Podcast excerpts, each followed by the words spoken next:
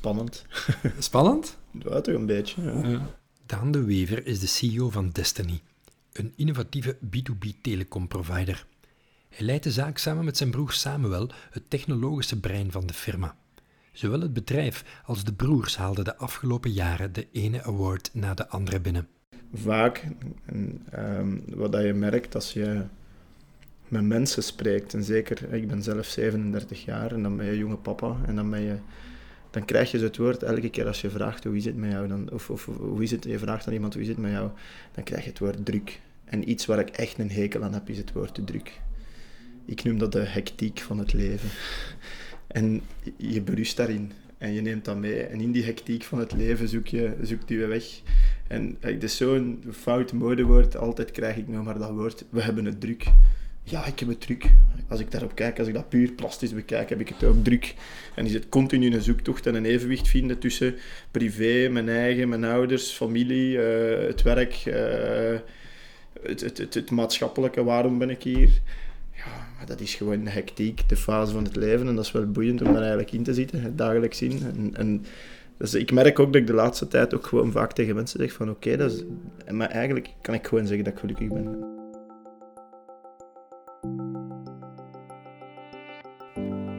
Over het succesverhaal Destiny is al heel wat geschreven in de pers. Meer dan 25% groei per jaar. Van twee man naar 100 op relatief korte termijn. Van jongensdroom tot succesverhaal, zeg maar. Maar wie is Daan de Wever? Wat is zijn verhaal? Als je de Storyclub podcast een beetje volgt, dan weet je dat ik geloof dat de basis van elk succes mede bepaald wordt door de kracht van je persoonlijke verhaal. Ik had een boeiend en erg open gesprek met Daan de Wever, het gesprek neemt je mee naar de unieke cultuur van het bedrijf, maar het geeft je ook inzicht in het persoonlijke verhaal van Daan, in zijn identiteit, zijn dromen van vandaag en morgen. Want je vertelde mij net dat je van de nachtvlucht kwam van Tel Aviv. Klopt. Wat ben je daar gaan doen? Goh, ik, uh, ik was daar uh, voor een peer-to-peer beweging, een Cloud Communications Alliance in Tel Aviv. Uh, waar je eigenlijk op twee dagen veel meer leert over uh, wat er bij ons in de sector gebeurt. Dan dat je zelf heel veel studie moet gaan rond gaan doen. En uh, zo ben ik in Tel Aviv verzeild geraakt. De uh, schoonmoeder en de vrouw we hadden toch eerst wel wat schrik en wat angst. En waren we angstig, van Tel Aviv, Israël gevaarlijk. Maar ik heb mij nog nooit zo veilig gevoeld uh, in Tel Aviv. En het leuke aan het programma was dat, zoals ik daar juist vertelde heb, en daar zit ook wel mijn spiritueel, denk ik, een stukje mee in, is dat we de kans hebben gekregen om uh, gisteren, het was wel in een recordtempo, uh, Jeruzalem te mogen bezoeken, wat toch wel uh, gigantisch, ja, toch wel een enorme indruk heeft, heeft nagelaten.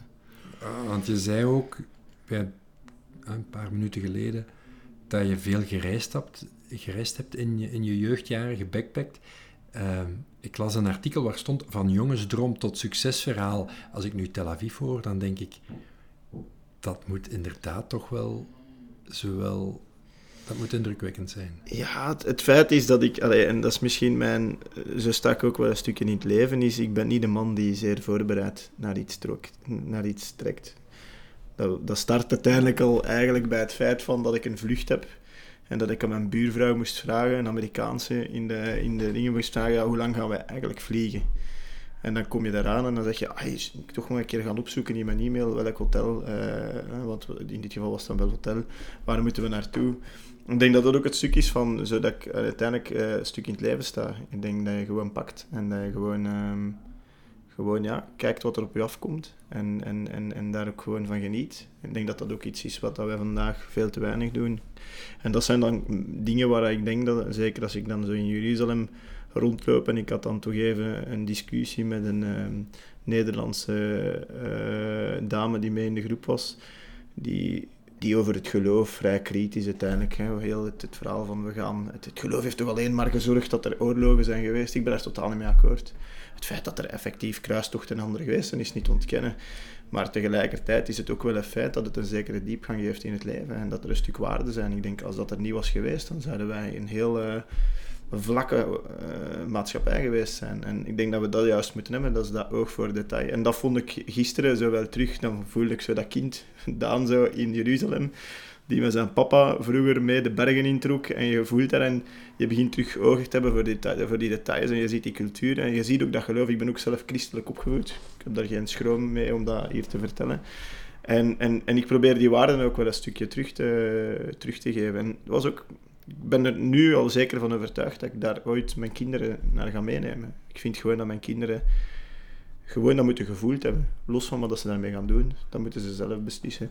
Dus dat was eigenlijk het heel boeiende stuk. Hè, want je gaat voor een conferentie en je krijgt eigenlijk heel veel terug, heel onverwacht. En ik denk dat dat ook een aaneenschakeling is als ik naar mijn carrière kijk. Heel veel onverwachte dingen die je eigenlijk niet had gepland. En die op je weg komen en dan pak je dat. En dan... Uh, sta je vandaag als papa, ondernemer, uh, man van, als Daan zijn uh, in het leven en probeer je ding te doen en gelukkig te zijn. Zocht de jonge Daan die hectiek ook al op? Ik denk dat ik die, ik denk dat ik die altijd wel ergens heb opgezocht. En, uh, ik, ik, ik, ik, ik weet niet in hoeverre, want het is vrij persoonlijk, maar het feit van dat ik... Uh, ik kom uit een gezin waar dat je vier kinderen had. Ik was nummer twee, maar de eerste met mijn oudere broer, die niet zoveel, die juist anderhalf jaar met mij uh, verschilde, of zo zeg het. Hmm. iets ouder is. Iets, ouders, iets ouder was als mezelf. die was gehandicapt. dus ik heb geleerd met een, op te groeien met een kind dat fysiek en mentaal gehandicapt was. En mijn zus, die drie jaar jonger was, die sprong op haar, die vond het leuk om op haar vijf jaar een zwembad in het zuiden van Frankrijk in te springen zonder bandjes. Klinisch dood. Um, die was klinisch dood, die wordt bovengehaald. En, en is ook een zorgenkind geworden. En dan had je Samuel, het jongste broer, die bij in de zaak zit, uh, waar, waar, waar, ik eigenlijk samen Destiny mee gestart heb. Eigenlijk was het zijn idee. Um, en ik denk dat ik die hectiek ergens gezocht heb buiten mijn gezin. Dat het aan mijn vorm was. En tijdens mijn dat is ook, en dat kwam ook tijdens mijn huwelijk trouwens, uh, las mijn vader een tekst voor en dat was zeer vreemd voor veel mensen van mijn schaduwkind. Uh, omdat ik eigenlijk mijn eigen weg altijd gezocht heb. En ik denk dat ik dat eigenlijk, ja, dat dat een stukje mijn pad is. Ik heb niet het traditionele, ik zal maar zeggen, onderwijsvorm uh, gevolgd, waar dat je tot het, waar je heel mooi altijd 50 minuten tijdens middelbaar achter een bureau zit of achter de, een lessenaar zit. En als je dat 50 minuten aandachtig kan, dan word je gezien als intelligent. Dat was voor mij niet zo makkelijk. Dus ik werd al af en toe wel een keer als een storend iemand gezien. Uh, kon ik het? Ja, ik kon het. Maar ik was met veel andere dingen bezig toen al. Dus daar was in hectiek. Ik was toen al aan het ondernemen eigenlijk. Uh, starten met organisaties voorzitter van de jeugdclub eh, en, en met allemaal andere dingen. En ja, dan, ga je, hè, dan moet je gaan verder studeren en dan kom je heel snel tot het besef dat dat het toch, toch niet was. Maar dan neem je direct je verantwoordelijkheid. Dat is ook een risico dat je neemt, want ik had een diploma um, wiskunde, uh, economie-wiskunde. Ja, en daar ben je eigenlijk niks mee op de arbeidsmarkt. Maar dus het verhaal is dat ik eigenlijk gewoon had gezegd van ik ga verder studeren. Ik was economie gaan studeren. Ik zag in mijn eigen van ik ga econoom worden. Want ik deed, ik deed eigenlijk economie vond ik een fantastisch vak. En geschiedenis, heel vreemd. Want die twee dat waren mijn, mijn lievelingsvakken. En uh, ik liep vast op mijn talen. Bij economie, licentiaat, had je toch behoorlijk wat taalvakken. En dan, uh, daar liep ik zo hard op vast. En dan had ik fantastische punten het eerste het eerste jaar en dan ga je naar je ouders en dan zeg je van kijk, heb ik bewezen dat ik het kan. En dan zie je je vader naar u kijken en zegt ja, zo, ik heb het bewezen. En dan, maar wat bedoelde uw vader met schaduwkind? Het feit dat je in de context van een gezin waar dat heel veel, uh, waar dat mijn broers, mijn broer en zus toch heel veel zorg hebben gehad, dat ik in de schaduw mijn eigen weg heb gevolgd. En, en uh, ik, ik vroeg ook niet die aandacht, want ik vond ook niet dat ik, dat, dat nodig was. Ik bedoel, die aandacht moest ook gewoon... Uh, vandaag ga je naar, naar, naar Tel Aviv en maak je grote reizen ook in gezelschap. Is dat een stukje aandacht die je nu krijgt, waar je kan van genieten, die je die je misschien toen niet zocht? Of is dat een stap te ver? Het is heel dubbel. Ik heb, een, een, ik heb in mijn traject waar ik gelopen heb, een, een, een, een moment gehad, een tijd gehad, ook trouwens in mijn zakelijk uh, verhaal, waar je ergens, waar ik, en, en daar zal dan misschien toch wel dat, dat stuk dat jeugd, die, die, die, die jeugdcontext in zitten, waar je op zoek gaat naar bevestiging. Want als je niet het normale traject gaat, zoek je naar bevestiging. En mijn vrouw heeft me daar eigenlijk, eigenlijk mijn echtgenote heeft me daar heel hard uh, op, op gewezen. Um, en, en ik merk dat ik daar vandaag veel minder op ga. Uh, veel, veel minder op zoek ga naar, naar die bevestiging. Um, wat ik wel merk is dat ik, in, als ik gisteren bijvoorbeeld in een bus zit en ik rij naar, reis naar Tel Aviv, dan ga ik alleen van achter in de bus zitten. En dan zit ik in mijn wereld. En ik werd gezien als kind als een dromer. En dan kan ik ook echt genieten van gewoon naar buiten te kijken in die bus en echt mij ja, te focussen op kleine details. Iets wat wij trouwens vandaag veel te weinig doen. De, de wereld is zo vluchtig geworden dat je geen oog meer hebt voor details.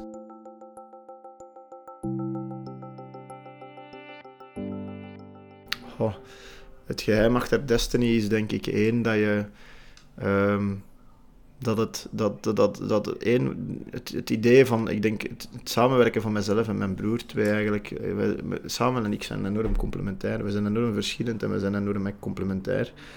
Wat maakt is dat je eigenlijk, doordat je met twee een stukje elkaar aanvult, dat je eigenlijk continu, ik zal maar zeggen, controle in zijn groot woord, maar inzichten hebt op je, over je firma, wat er gebeurt. Wat ik bij heel veel andere mensen, CEO's, dat ik in mijn omgeving heb, niet altijd het feit is, zij moeten zij moeten vertrouwen op mensen die ze aangeworven hebben. En ik heb altijd blindelings kunnen vertrouwen op, op, op Samen en omgekeerd uh, hij blindelings op mij.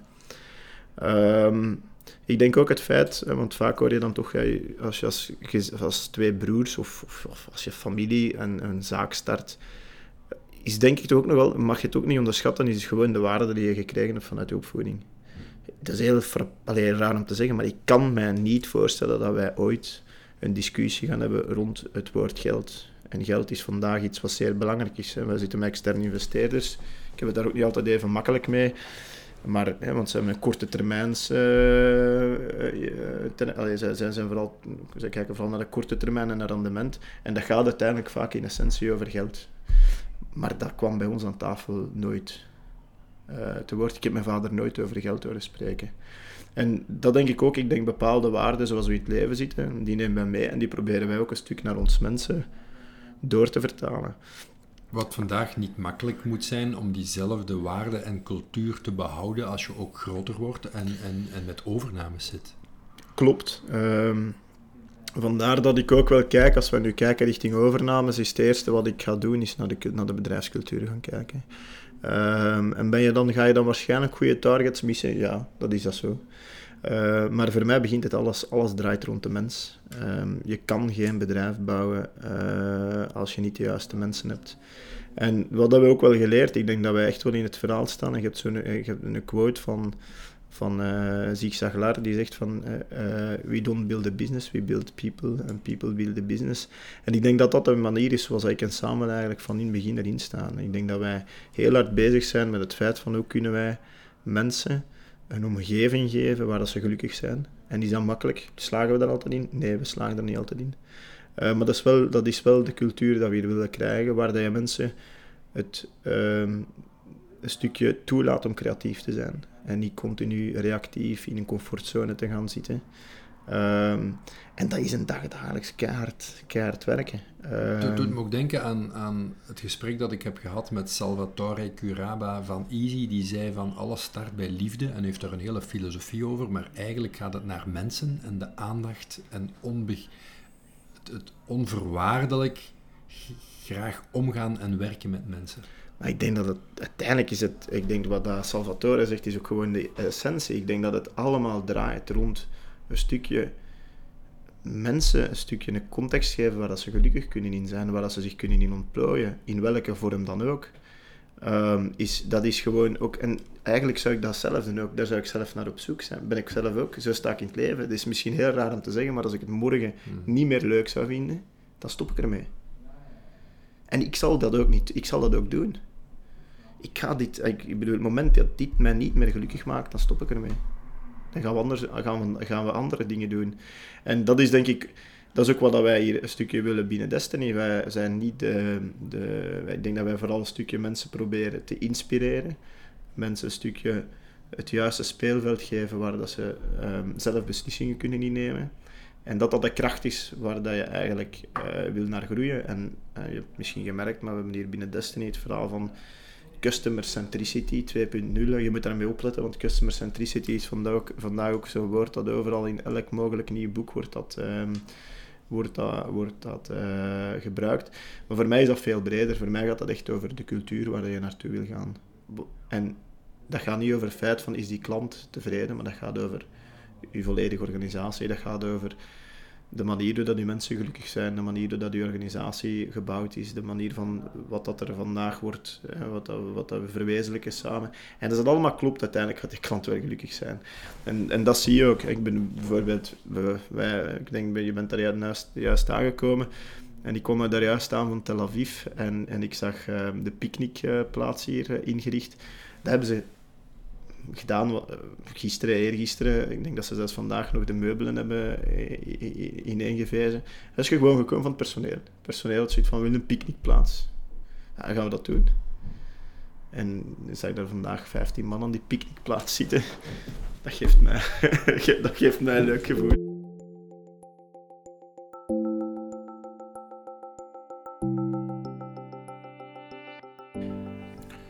Maar ik denk dat het, het, het, het, het punt is um, waarom dat, dat moeilijk is, omdat het, het, dit gaat over cultuur.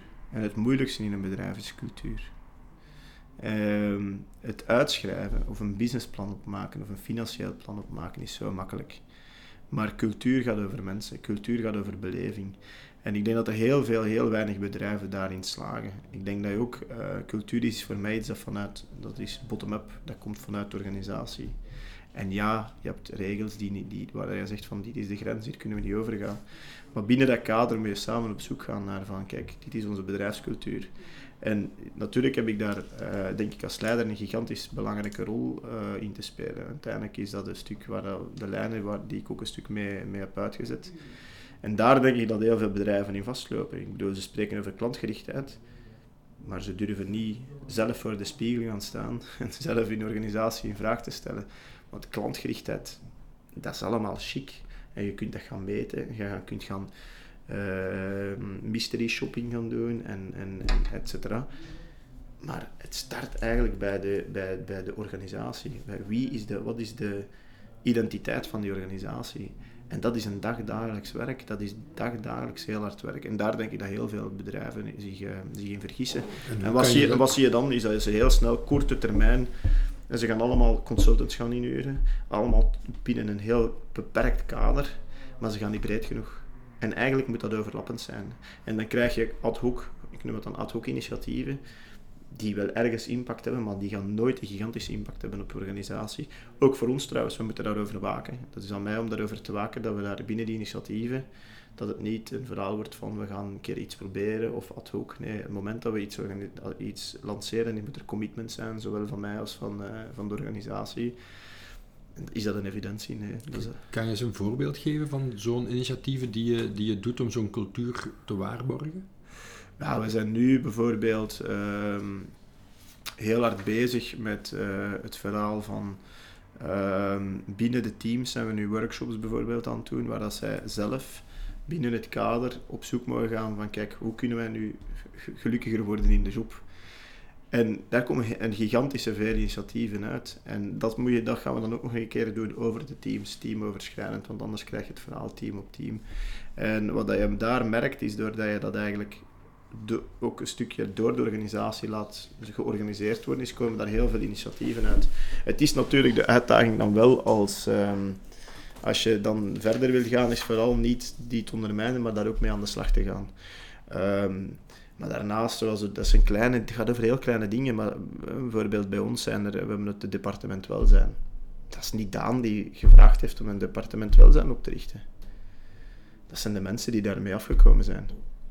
En nu hebben we een departement welzijn waar dat wij heel breed mee gaan. Die gasten zijn bezig van een stukje dat kan ja, uh, evenementen organiseren. We zijn nu aan het kijken om tijdens de Ramadan één dag mee. We zitten nu met, met toch verschillende mensen die de Ramadan aan het volgen zijn. En iedereen die wil, vrijwillig, mee in een dag Ramadan zelf te, mee te doen aan de Ramadan. En s'avonds zullen wij dan voorzien dat er voor iedereen mag erop aansluiten na tien uur. En het moment dat het om dan effectief een, Marokkaanse maaltijd te nuttigen zo'n initiatieven komen eruit. En dat vind ik, daar ben ik eigenlijk nog, dat, dat geeft mij heel veel energie. Nog veel meer dan, ik zal maar zeggen, die groei van 25% jaar op jaar.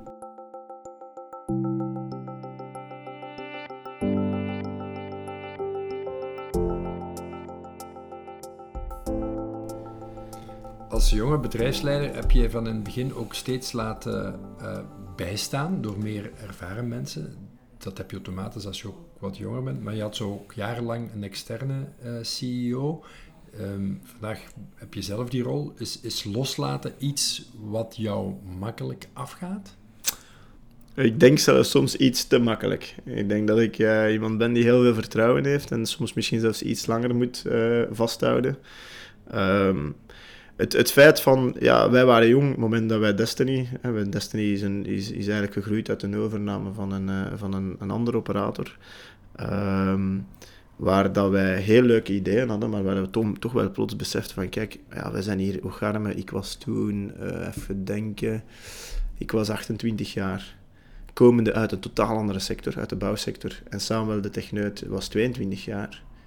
En wij hadden de ambitie om een alternatief voor een Tele en een Proximus op de Belgische markt te gaan bouwen. We zagen het toen zelfs al breder.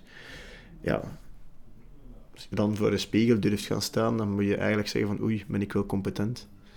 En uh, ik liep daar vast. En toen hebben we heel snel de beslissing genomen van kijk, laat ons gewoon iemand zoeken. En uh, we zijn toen ook Mark de Stregen gebotst. Uh, een man met, um, was toen 60 jaar, hypervisionair, hypercharismatisch.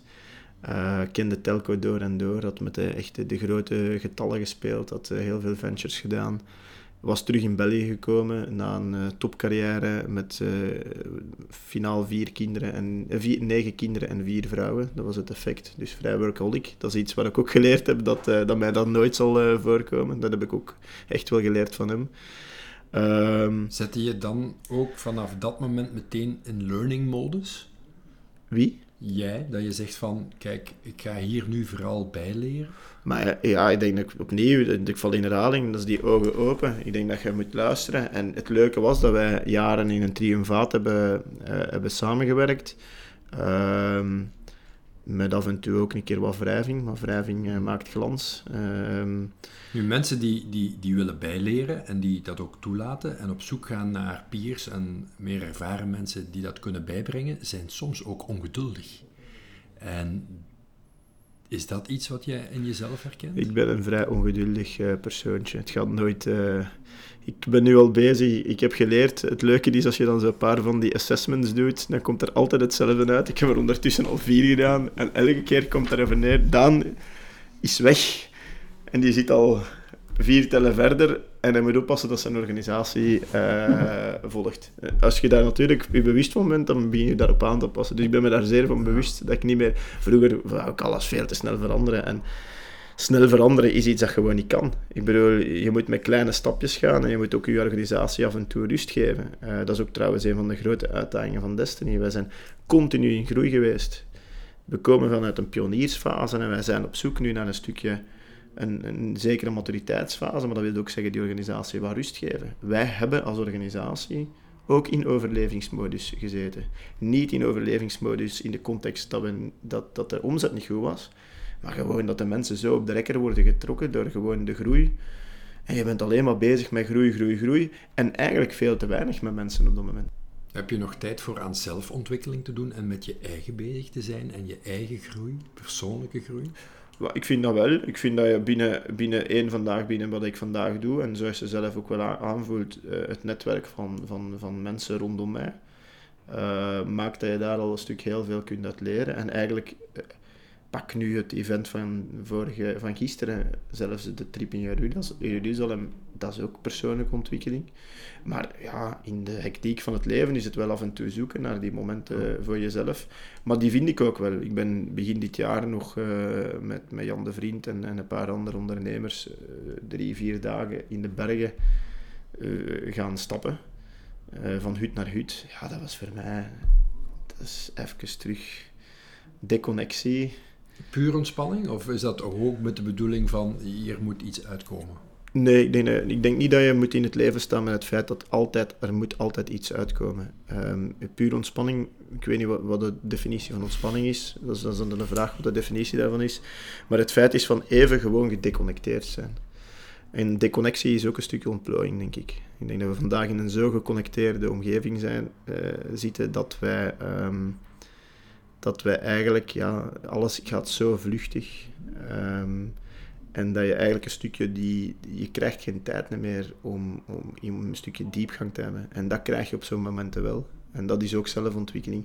Maar de gesprekken gedurende die vier dagen met vier verschillende individuen, allemaal binnen hun sectoren, zijn ook zo inspirerend dat je een stuk, dat is ook een stuk zelfontwikkeling. Is er een moment dat je nu herinnert dat je zegt wat top of mind is van die uh, twee of driedaagse uh, ja, het, het, het, een van de top of mind dingen is voor mij, um, wij hadden iemand mee, uh, dat was een, een, een, een eigenaar, CEO van een groot transportbedrijf, behoorlijk groot transportbedrijf in, in Vlaanderen. En die man die had zich ingeschreven, want eigenlijk hebben we een, clubje enkele jaren opgericht, ondernemers in beweging, waar dat we drie, vier keer per jaar een, in, een activiteit mee doen. Maar hij ging ervan uit dat in Mallorca stappen was, gaan stappen was, zoals dat wij hier in het Belgisch landschap deden. Nu, je moet weten, die man is niet sportief, niet getraind, heeft uh, toch wel wat enkele kilo's mee. En ik we starten en we waren eigenlijk aangekomen op de luchthaven s'avonds laat. En we gingen met de taxi richting onze eerste plaats, waar dat we dan s morgens vroeg zouden starten. En Jan, die dan het programma had voorbereid, zegt van kijk, we gaan een kilometer ervoor al stappen, in de donker in Mallorca, we stappen richting uh, onze slaapplaats. En het was nog maar een kleine helling. En ik hoorde die ademhaling gaan naast mij. En ik had zoiets van, ik zag die berg voor mij, die moeten wij die morgen door overgaan. En ik toonde, ik, ik toonde uh, in dit geval Benny, de, ik zeg Benny, hier moeten we over. En uh, Benny had zoiets van, oh oh, uh, is, is dat echt? Ik zeg, ja, daar moeten wij morgen over. En de volgende ochtend starten we en eigenlijk ging ik dan bijna reactief, want ja, ik hoorde die terug en hij begon zoiets van, Benny, als het niet gaat, begint kalm te ademen en dan gaan we verder. En we hebben die gast daar gewoon over gekregen. Vier dagen. Ik heb, die, ik heb nooit iemand zijn grenzen zo zien verleggen. Maar dat was gewoon teamwork. Die loste niet. En dat was gewoon... Die praat op een gegeven moment... De laatste kilometers heb ik naast hem gewandeld van de hele tocht. En het was echt nog een paar heel steile stukken. En het was echt een zwaar traject. Want ik had zelf ook niet zo zwaar... ik wist niet dat je Mallorca zo zwaar kon gaan, uh, gaan stappen. Gaan, en die wan, wij praten elkaar, praten door gewoon met elkaar te spreken over toffe, leuke dingen, ging die gewoon door zijn pijn. En dat was eigenlijk een fantastisch gevoel om, om, om mee te maken. Maar daarnaast ook gewoon, ja, momenten dat je... Maar dan kom ik terug in mijn kind zijn, hè, alleen voor die groep. Ik ben een snelle daler en een snelle klimmer eigenlijk ook. En dat je dan, ja, ze zijn nog achter u en dat je zo de kans krijgt om je even neer te zetten en zo 20 minuten gewoon te kunnen mijmeren. Te kunnen dromen. Eigenlijk de dromer van dat manneke van 5, 6 jaar dat terugkomt. Dat vond ik uh, fantastisch aan, uh, aan Mallorca.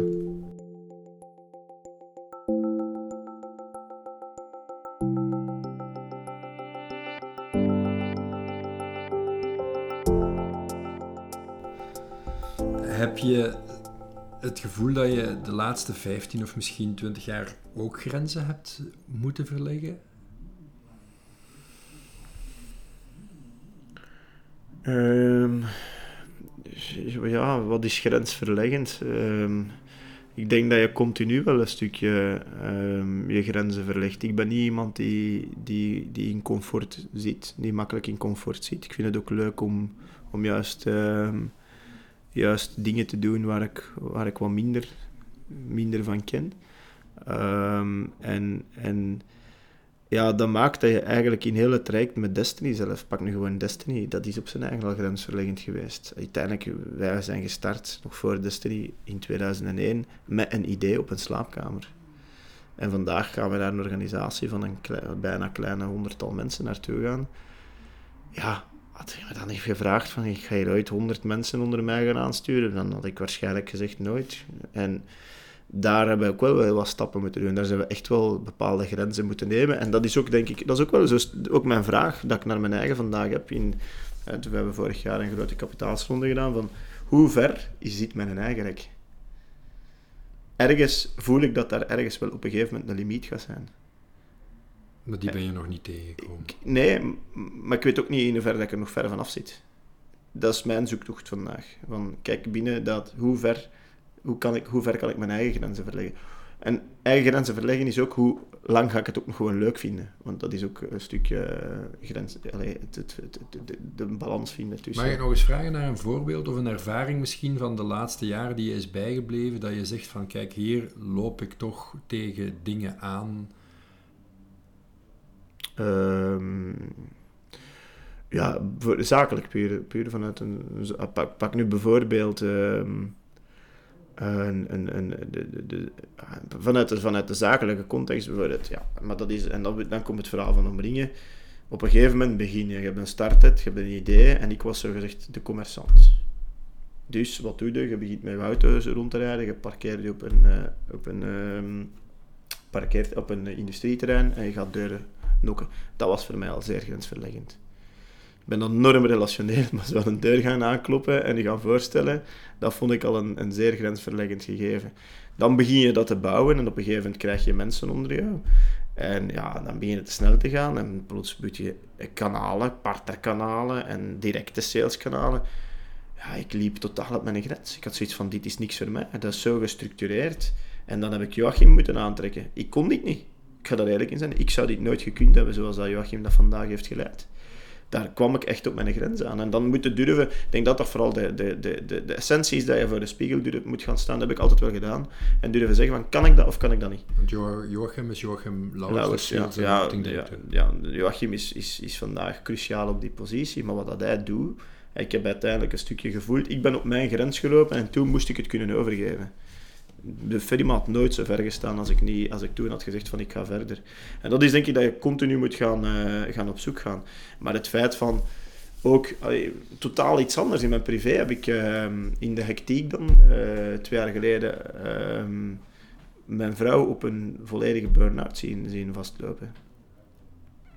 Ik, de man die altijd positief, 200 vooruit, burn-out was voor mij een heel onbekend gegeven ik ga daar misschien ook wel durven, durf ook wel zeggen. Soms mijn vraag gesteld, bestaat dat, bestaat dat wel? Of is dat echt wel... En ik heb dat echt zien gebeuren, maar dat heeft voor mijn eigen ook wel... Uh, dat was een gigantische impact. Je komt thuis en je vrouw staat aan de deur, na een drukke dag in een kostuum, en die zegt van hier zijn die twee kinderen, en pak maar over, ik kan niet meer. En je bent nog aan het bouwen, en je hebt een firma die 30% per jaar groeit op dat moment, misschien zelfs meer. Ja, dan... Uh, ben ik blij geweest dat ik af en toe toch een keer een coach had die, eh, waar ik een gesprek mee kon doen in, uh, en, en die mij kon zeggen van Daan, hier, hier, let hierop, of ga wel links of ga wel rechts, want dat was toch wel behoorlijk hectisch. Want burn-out is vandaag in het bedrijfsleven ook een heel belangrijk thema. Is dat iets waar je iets van meegenomen hebt in een positieve manier, waarvan je zegt dat kan ik vandaag wel toepassen binnen het bedrijf als je dat tegenkomt?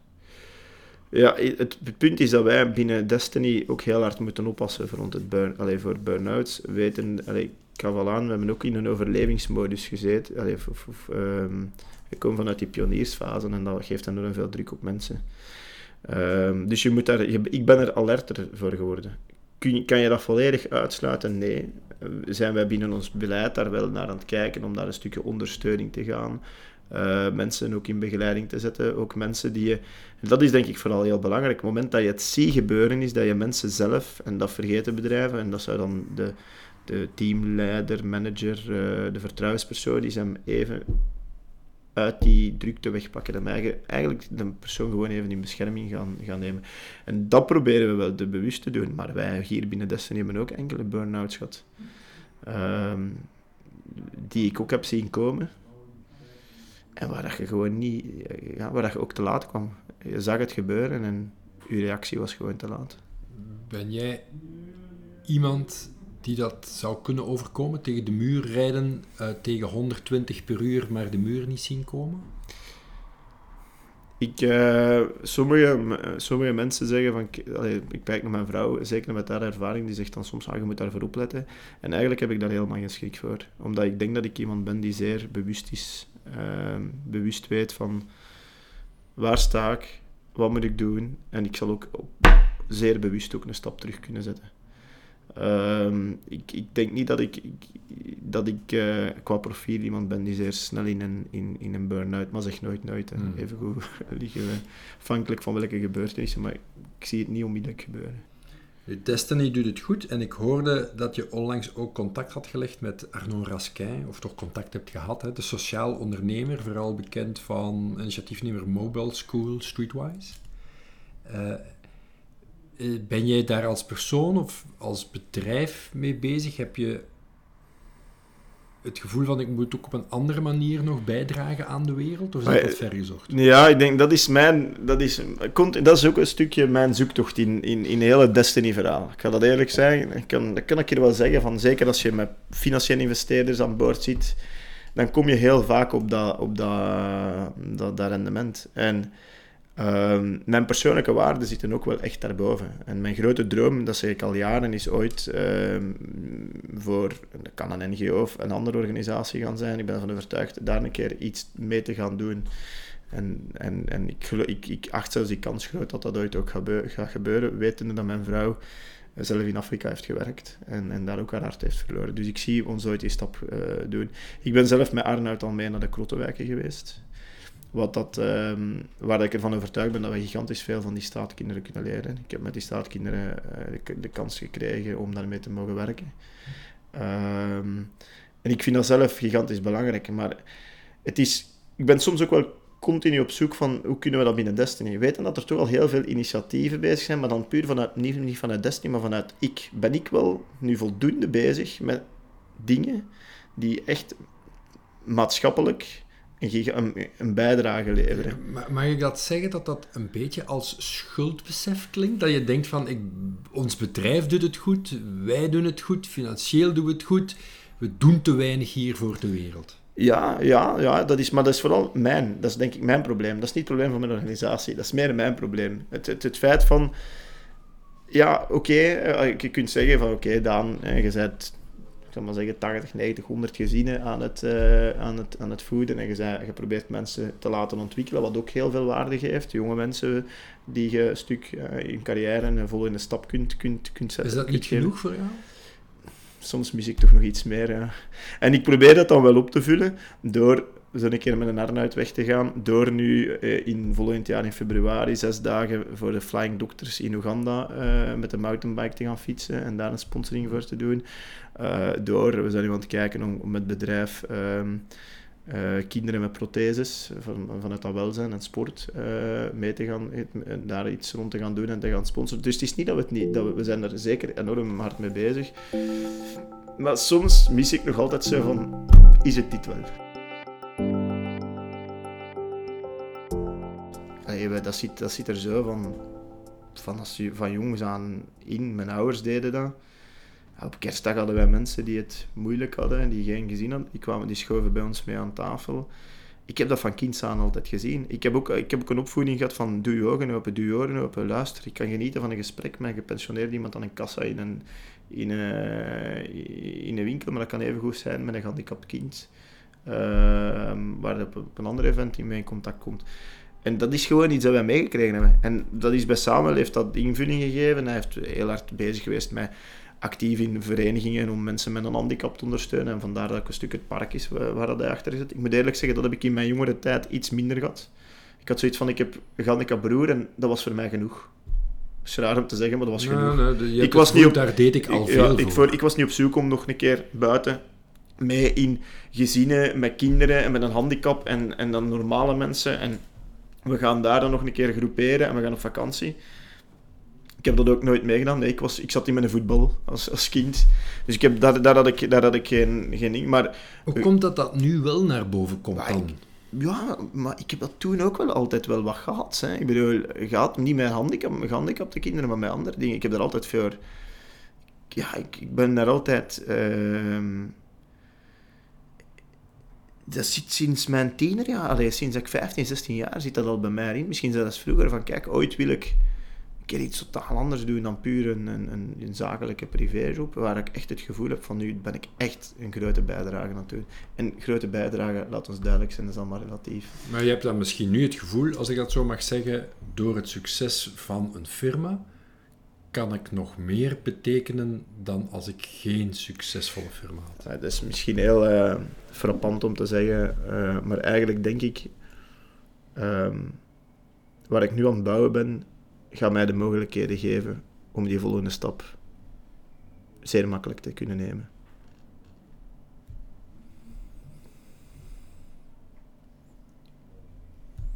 Dat is niet niks. Dat is uw droom waarna je verwijst. Dat is dan mijn droom, ja. Dat is dan de dromer Daan, als ik kijk naar eh bepaal ik zonder een termijn op te zetten. Ben je daar oké mee om dat dan niet te weten vandaag wat dat is? Ik ben er oké mee, omdat ik weet dat ik altijd mijn weg ga vinden. Ik heb geen schrik van de toekomst. Ik sta zo in het leven, ik laat alles komen op mij zoals dat het komt. En ik zet gewoon die... Ik, ik laat het afkomen en, en dan gaan we kijken welke richting dat we ingaan. Ik zet daar ook geen termijn op. Als je me morgen zou nu zeggen van, we nog volgen, meneer De Wever gaat u de volgende als ze me dat vragen, de volgende 30 jaar nog eh, Destiny-lijnen. Dat betwijfel ik ten zeerste. Ik wil nog meer, veel meer doen. En ehm, Destiny is nu in deze fase, maakt me dat heel gelukkig en geeft me dat heel, eh, geeft me dat heel veel energie. Maar ik ben me ook wel van bewust dat dat niet mijn eindstreep gaat zijn. Daar ben ik me zeer hard van bewust. En ben ik daar vandaag al, heel hard eh, naar op zoek? Nee, ik ben ook nog niet op zoek aan het kijken van wat kan het volgende zijn. Ik bedoel, ik, ben, ik heb een bepaalde verantwoordelijkheid. Ik vind het ook fantastisch om dit bedrijf gewoon verder te mogen uitbouwen met leuke mensen. Maar ik ben ook wel er tegelijkertijd van overtuigd dat dit niet mijn, eh, mijn, mijn, mijn, mijn eindstreep zal zijn als je kijkt naar mijn eh, persoonlijke ontwikkeling of professionele ontwikkeling. Daar ben ik 100% van overtuigd.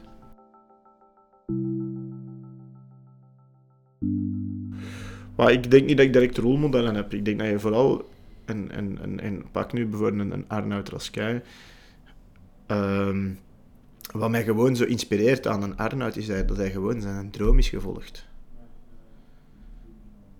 En dat moet je gewoon durven doen. En heel veel mensen, er zijn weinig mensen die dat durven.